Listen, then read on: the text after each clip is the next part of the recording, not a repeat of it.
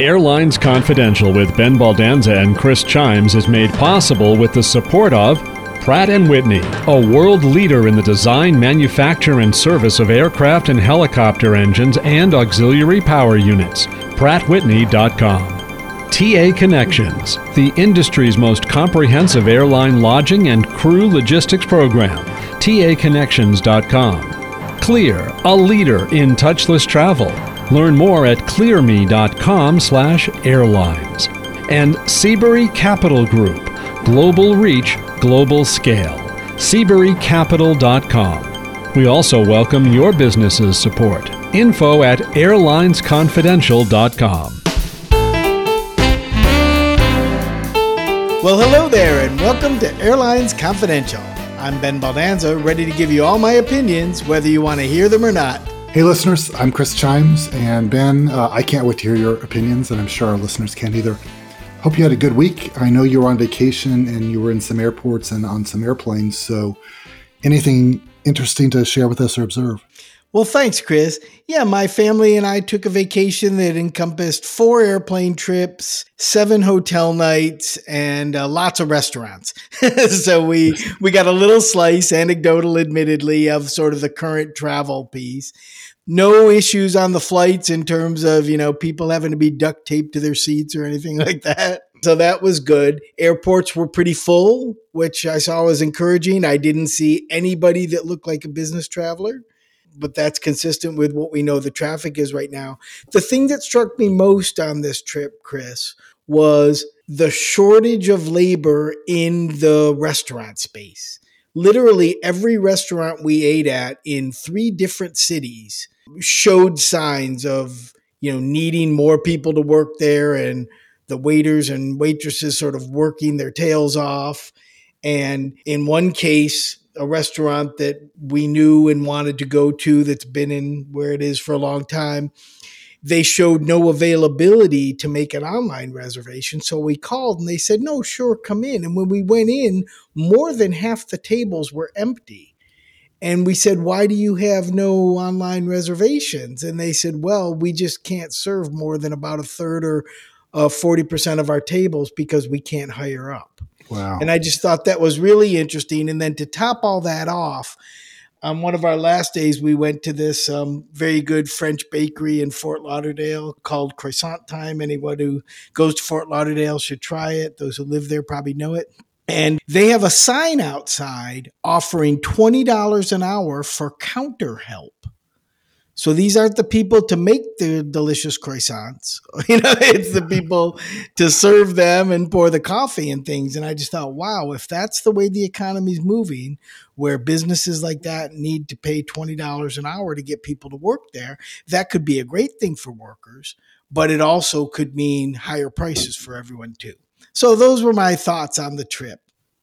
Yeah, I was laughing. We were out to dinner for just a casual meal and my wife wanted a chicken sandwich and they had a fried chicken sandwich and she asked the waitress can can i have it grilled? And the waitress didn't blink an eye. She said no.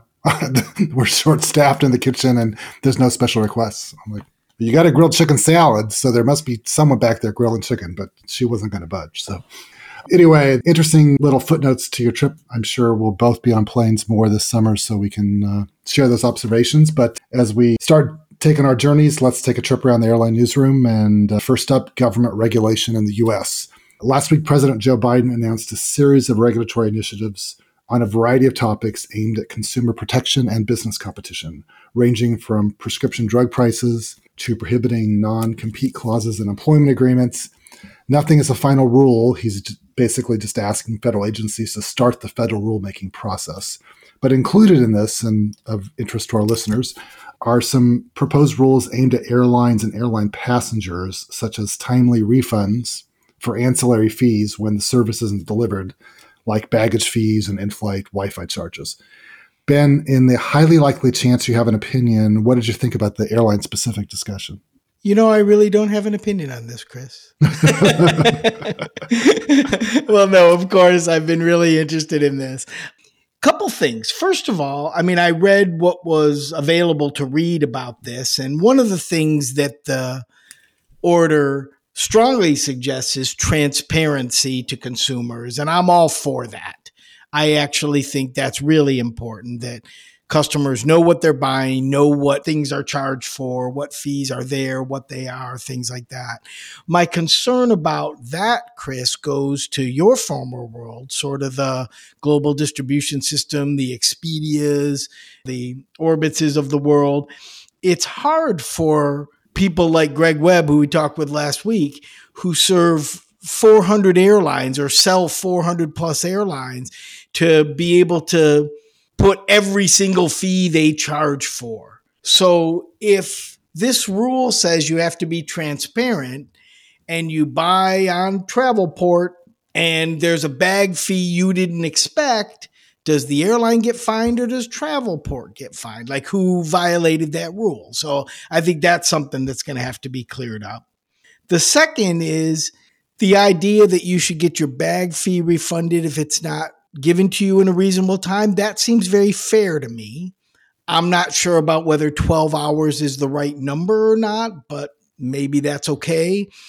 My first thought on that was that's really going to affect the big airlines more than the low cost carriers. And I say that because most of the bags that are displaced from their owner happen when people connect. The passenger runs to the gate to get their connecting flight. The bag doesn't always make it. And low cost carriers don't connect that much, fly mostly point to point. So, where most of the bag mishandlings happen in the industry are in connections, that means that rule is going to more directly affect carriers like American United and Delta than the point to point carriers and Southwest, who connects quite a bit actually. And then the last thing you asked for an opinion, so I'm giving to you, giving it to you because the last thing was on Wi-Fi. This one, I think they got to be careful about this one. So if there's no Wi-Fi, I guess there's no problem if the Wi-Fi doesn't work, right? Because you can't get it. So this is a case where there is Wi-Fi, but it doesn't work. But Wi-Fi doesn't work everywhere in the country. And if you fly like from Florida to New York, for example, you're often fairly far off the coast where land based Wi Fi might not work, satellite might, right? And so, what expectation will this give the customer? If I pay for Wi Fi and it's available for most of the flight, but isn't available for a particular 30 minutes where I really wanted to respond to an email, can I then complain and get my money back? Or if I'm watching a movie, but I miss the real strong ending because the service goes out because, you know, that's just where the plane is, do I get my money back? That one seems really problematic to me in a sense. Now, on the other hand, the Wi Fi charges are not as much as the bag charges, so maybe it's easier for the airlines to give them back. But I can certainly see if you pay and you get nothing, then you should get your money back but I, that one just seems really tough to me. So that's my thoughts on what I read about this. I'm sure you had some thoughts on this too, Chris. Well, one on the Wi-Fi piece, uh, you know, it had been over a year since I've flown, and I've crawled in a couple of airplanes the last month.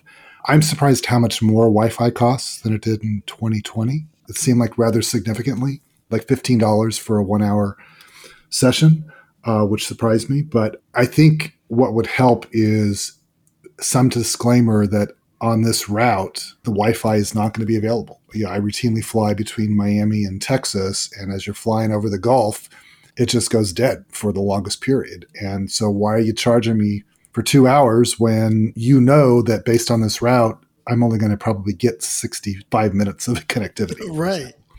So I think it's it's it's just like you said, the transparency of what you know and sharing it, and then just on the general topic of overregulation, um, I know that you know airline executives aren't going to like some of these ideas. I have spent uh, a lo- lot of time writing speeches and congressional testimony in my career about overregulation of the airline business. But sometimes the business kind of shoots itself in the foot too, and like the bag fees and the refundable nature of the bag fees if the bag isn't delivered is an example where that shouldn't require regulation. It just should be standard practice by carriers. If the bag isn't delivered in X hours, we'll refund your fee. Instead, uh, as I went hunting over the past few days, like looking at websites, it's kind of sketchy. You know, sometimes it says if we don't deliver your bag, you may be eligible. Sometimes it doesn't say anything. That should just be standard practice. If you don't deliver the service, give the customer the money back. So those are examples where I think, you know, some airlines do it better than others, but because some airlines don't do it very well, there's going to be a regulation in this topic. So that's really smart, Chris, and I think that's right. Also on the bags, what is delivery of the bag? If if an airline gets it to the bag belt, you expect it on 12 hours later, but that means you have to drive back to the airport and don't get it for 18 hours.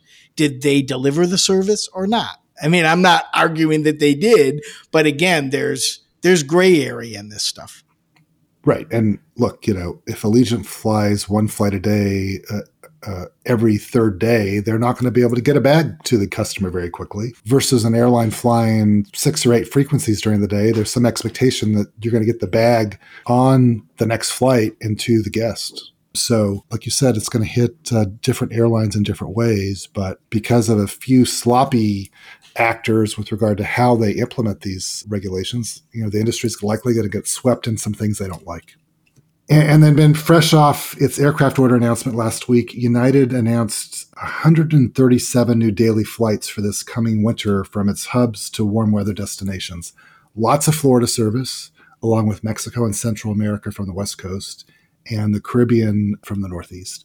So I really didn't think there was much more Florida service that could be absorbed, especially after Frontier, JetBlue, and Spirit announcements over the past few months. But I guess I was wrong again. It's clear that leisure travel is going to continue to be the focus of the carriers into the winter. But my question for you is what does this say about the prospects for these smaller carriers and startups as even the major carriers continue to chase the traffic in low yield leisure markets and flood the market? It's a great question, Chris. And even though the cost structure of United is a lot higher than, say, Breeze is going to be, them putting seats in the same kinds of markets puts pressure on prices. So Breeze may set the price, but United's going to match that price. And if they fill their plane and Breeze doesn't, that's going to be a challenge. I think it is a challenge. It doesn't surprise me that United made this announcement in terms of its flights to and from its hubs. United has been on a strategy for the last couple of years of really building up its hubs. When Scott Kirby took over the airline, took over the CEO role, I mean, of the airline, he commented on the fact that he felt their hubs were underdeveloped and they were giving up traffic largely to American and Delta, whose hubs were better developed. So they've been putting a lot more flights in the hubs, really focusing on that. And so now adding more flights into the warm weather places where people go I'm not sure if Florida can handle all that capacity or Mexico and the Caribbean can, but it's the best option too. I used to joke that the New York to Florida market was like a gas, meaning that it expanded to fit any container, right? and maybe I was sort of, you know, that was a bit hyperbole, but I'm not sure how many other places to Orlando, to Miami, Tampa, places like that can really absorb everything that goes in there. We're going to have to see, but price is going to be the major driver. And an airline like United maybe can subsidize a little bit more than some of the the newer guys can. I think the well structured and longer serving low cost carriers the Jet Blues, the Spirits, the Frontiers of the world are going to be fine even with this United expansion because they make money on low fares anyway and they carry leisure traffic almost exclusively anyway.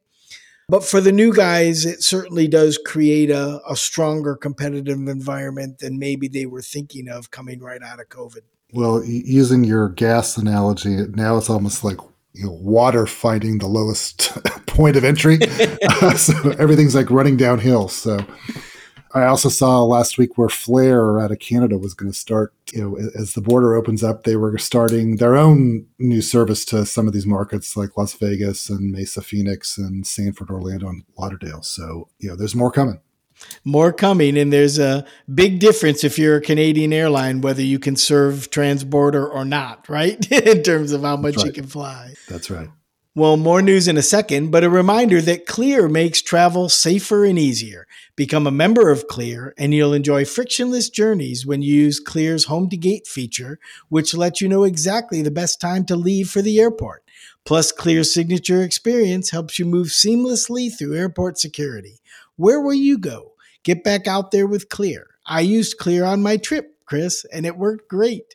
I've uh, thought about signing up a couple times as I was standing in, in some longer lines where TSA pre-check wasn't available. So uh, I should probably get on that. Uh, ben, uh, piggybacking on the discussion we just had a moment ago about low-cost carriers and startups, uh, Avelo also published its winter schedule last week, and less than two months after starting up, is pulling out of three markets, uh, specifically Grand Junction, Colorado, Mesa, Arizona, and Bozeman, Montana. Are you concerned, surprised, or nonplussed? I would say a little surprised that they had to pull out so quickly, but not surprised that they would react if things weren't working. One of the features of well structured airlines, actually, and low cost airlines, especially, is a flexibility to say if something isn't booking, find something else to do with that asset. Avelo still doesn't have very many airplanes. So if they say, look, we can make more money sending it here rather than there, I'm a little surprised it happened so quickly. The bookings on those three must have just been really tough. And I don't know whether that's because of competition they had from Frontier or Alaska or something else, or whether they just didn't stimulate the way Avelo thought they would. So I'm a little surprised that three cities already at a stop when they start the service in New Haven, it's going to be interesting to see of whatever markets they pick from there, which ones might only last, you know, 60 days. Yeah, I was a little concerned slash surprised. If only like less than two weeks ago or so, Andrew Levy was doing an interview with the Grand Junction newspaper talking about all their plans for Grand Junction service. And then this news comes out last week. So either this was a last minute decision or they knew it wasn't working but were trying to put on a good face uh, i don't know. But my advice would have been to kind of like stay out of a market you're getting ready to pull out of as far as media coverage because then you just have more to explain. But maybe this was a last minute decision. I think it must have been because I think the team running Avelo is experienced and they should know what you just said that you don't talk about how big you're going to be in a place a week before you pull out. Meanwhile, and finally, as we wrap up the news discussion, uh, even though we beat this dead horse and airlines confidential guests like Declan Ryan have stated that it can't be done successfully, another European carrier is making a run at the low cost long haul market. In this case, the Icelandic carrier Play debuted on the NASDAQ First North Stock Exchange last week. They're planning to fill the void left by the collapse of Norwegian Air and WOW flying the transatlantic and they'll be using Airbus 321 Neos. So, Ben, let me give you a second to get up on your soapbox and get settled. We're taping on Sunday, so take our listeners to church about our prospects for play. Will they do any better with this aircraft? well, play is being started by ex WOW executives. And what they know is that when WOW was small. And when it was using exclusively the A320 and A321, the airline made money connecting people over Reykjavik, largely from North America into popular US destinations. And they became sort of a, a real popular place for backpackers, especially who wanted to get to Europe cheap and maybe spend a couple days in Iceland as a bonus on the trip. And that worked. WOW got in trouble when they added wide bodies, which really complicated their network, and they grew so quickly that they couldn't absorb that growth. The the folks running play says they learned that message and they're not going to make those mistakes. So we'll have to see. Reykjavik, Iceland has beautiful geography in that it's on the way from many North American cities to Europe, or not particularly off the way, I should say. It's a nice place for a stopover. And you can reach a lot of great destinations with the A321. So they could have a nice network, maybe not as broad as WOW's was, but that's what hurt WOW. So if they do things right, I agree with Declan, and I'm not a fan of low cost long haul. But if they keep it small, they keep the seat size to the markets they can serve and they keep the risk low by using the narrow body, I think they have a better chance by connecting in Reykjavik versus all the nonstop stuff that Norwegian did and by slow growth and keeping it all narrow body, which is something WoW moved away from. Okay, well, you heard it here. Everybody likes winners. We like success in the airline business. So we'll watch this story. Hopefully, they'll be able to, to crack the code here where others have failed. So we'll see. We'll be right back with more Airlines Confidential, thanks to the support of the specialty finance and investment banking firm of Seabury Capital Group. Seabury's award winning and widely respected team has superior industry knowledge, along with state of the art analysis, technology, and solutions, and an unmatched depth of relationships with decision makers in industry, finance, and government. Explore their global reach and scale at SeaburyCapital.com. The Airlines Confidential podcast is now available on Apple, Google, iHeart, Stitcher, SoundCloud, Pandora, Spotify, TuneIn, and many more. Use your favorite podcasting app with just one click at airlinesconfidential.com.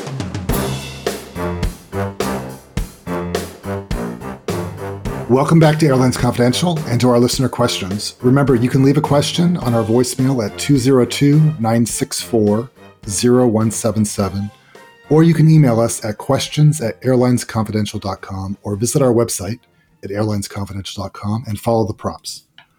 We're available on all the major podcast platforms, and you can ask Amazon Alexa or Google Assist to turn us on. Just say, play the Airlines Confidential podcast. Ben, our first question is from Colin Barbara from Massachusetts. Colin, I hope I got your last name right there.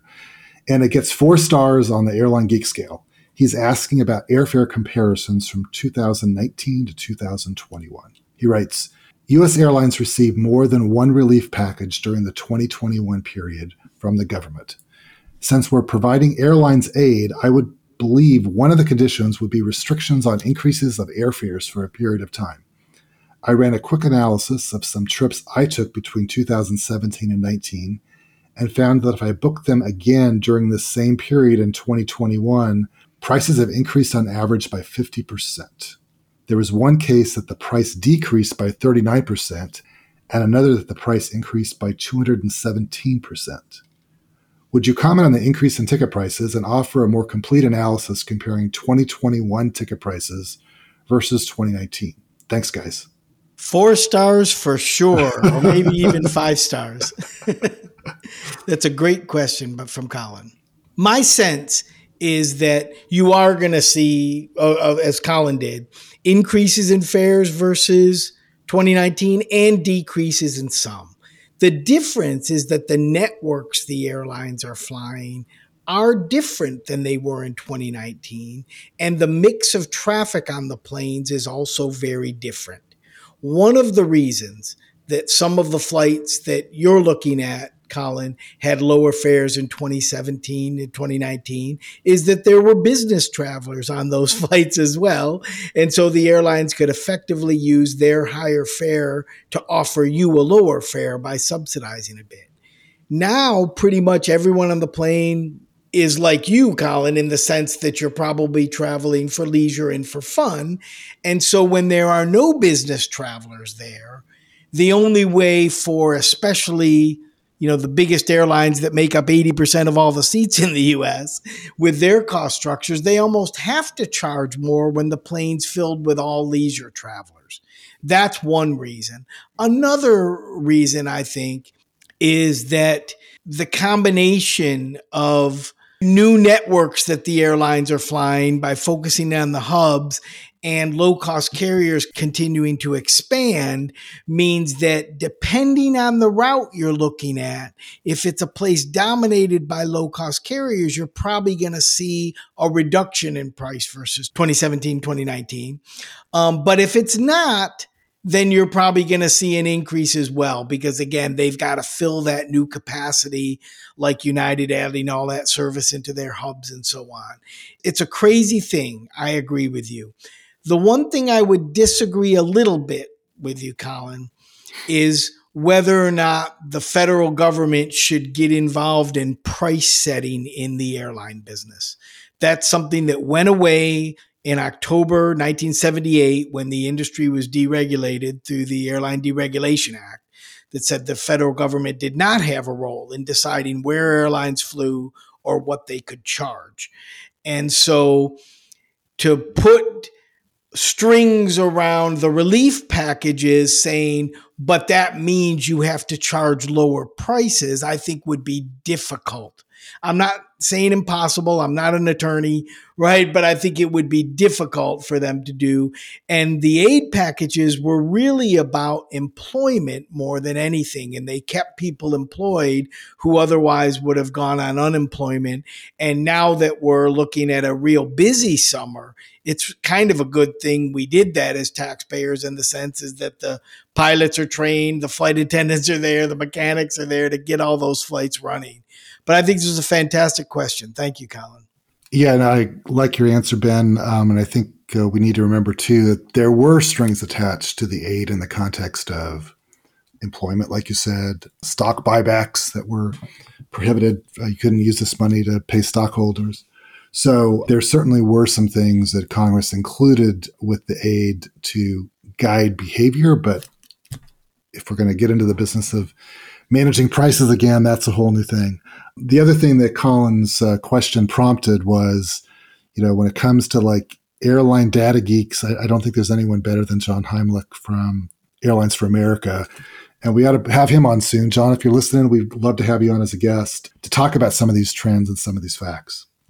Pratt & Whitney is the world leader in the design, manufacture, and service of aircraft and helicopter engines and auxiliary power units. Pratt & Whitney has the broadest and deepest experience in all forms of aircraft propulsion. To learn more about their 95 years of innovation and how they power the future of flight, visit prattwhitney.com. Chris, we have another listener asking about airline loyalty and status. I know we touched on this a while back, but Brittany from Los Angeles is raising it again in an interesting way.